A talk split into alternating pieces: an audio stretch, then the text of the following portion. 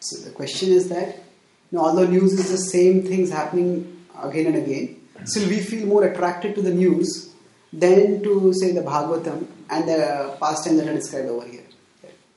So, yes, there are multiple reasons for this. But first, uh, I will talk about this. When I said that news is the same old thing happening again and again, that does not mean that devotees should make a virtue out of ignorance of the news.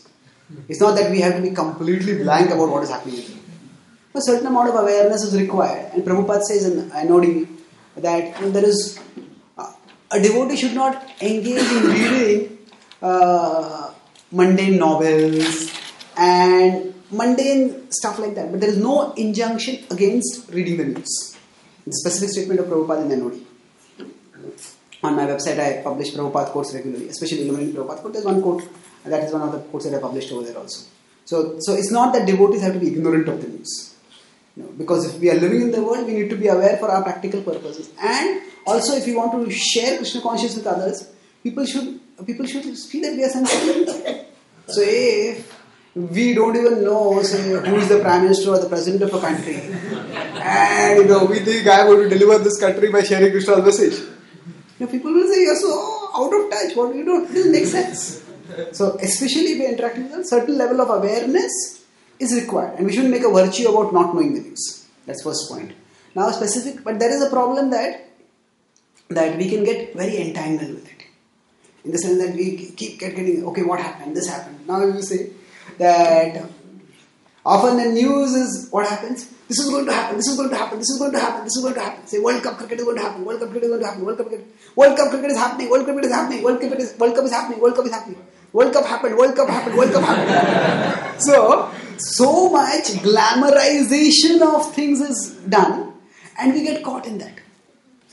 So as devotees, from a functional point of view, to be aware of the main events from headlines, you know, many newspapers provide daily feed or something like that. Basically aware of that, and then if our specific service requires some more news, more awareness of something, that can be done. Uh, but with respect to matter of our interest and attraction, I would say there are three different factors. One, of course, is spiritual.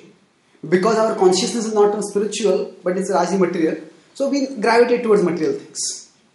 And that is just a matter of conditioning which we will have to overcome by discipline. So even if I am not interested, I study spiritual subjects because it's a matter of purification, it's a matter of discipline, and gradually the taste will change. But apart from that long term measure of studying Shastra as a matter of discipline, there are a couple of other things also. Uh, second thing is that we have to find what interests us in Shastra and we develop that. Now, Shastra itself is so big. At one level, we want to study Shastra systematically to understand what is given in Shastra. But at another point, you know, we all are individuals with particular interests. And our individuality is not denied in Shastra. In fact, the whole purpose of the system of Varnashram is to facilitate human individuality. You know, some people are intellectuals, some people are mercantile oriented, some people are administrators. And Shastra has created a whole system of human organization to facilitate individuality.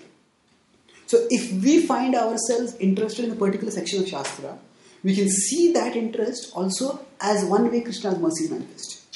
And try to take shelter of that section more. Know, read the purports over there more.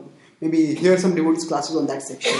If we have studied Prabhupada's book sufficiently, then we can also read Priyasacharya's commentaries if that's what inspires us. So, whichever section in Shastra attracts our interest, we can focus on that and develop that. And gradually, through that, other uh, our interest in other other sections of scripture or other scriptures will also develop. So that uh, that individuality, whatever is our individual interest, we can use that and develop that. That's the second thing. And third thing is that often interest is a matter of, as I said, the first point, interest is a matter of intent. If I just purify myself, if I just focus, I am going to study the subject, gradually interest will develop. But that requires purification. But secondly, interest is also a matter of relevance. So, many times when we study scripture, we may not be able to sense the relevance of it. to our lives. And that's why we have Srila Prabhupada's purports. And not just Srila Prabhupada's purports, Srila Prabhupada wanted the Bhagavatam tradition, the Bhakti tradition, to be a living tradition. And that's why he gave us his purports. But you know, sometimes when devotees asked Prabhupada that, you know, you know, in your in your in the Bhagavatam class daily, there's no devotee who can be as pure as you. So in your Bhagavatam classes, every day we can just hear your Bhagavatam class. Why do devotees have to give classes in the Bhagavatam class?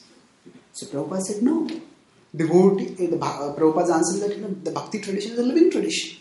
He said that you know we don't want just you know it's not that we end the idea of the last pure devotee of Prabhupada and after that there's no other devotees. Yes, nobody can be as exalted as Prabhupada. But Prabhupada's glory is that he created living tradition of bhaktas.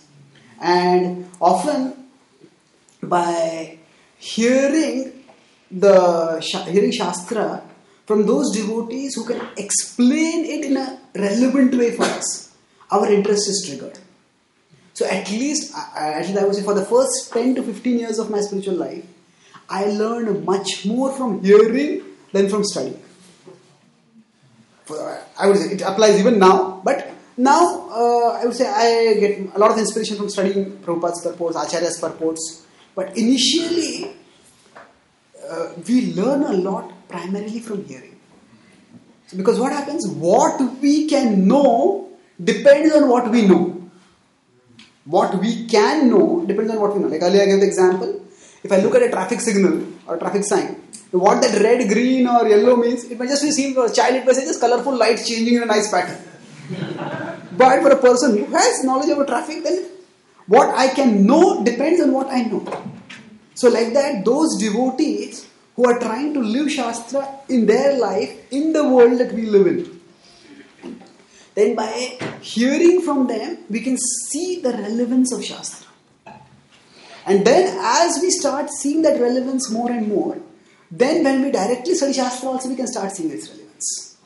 So that's why we see that uh, by hearing from devotees whose classes strike us as relevant, we can also develop that interest in Shastra. So three things. First is that we, even if we don't feel interested, we study because it's going to purify us, and as we become purified, our interest in Shastra will awaken. Secondly, within Shastra, we look at sections which naturally attract us, and we see that as a means for uh, connecting with Shastra and broadening and expanding our interest afterwards. And thirdly, we try to study Shastra in the association of those who can show us its relevance. And then our interest will also be triggered. Okay? Thank you. So I think it's already 9 o'clock.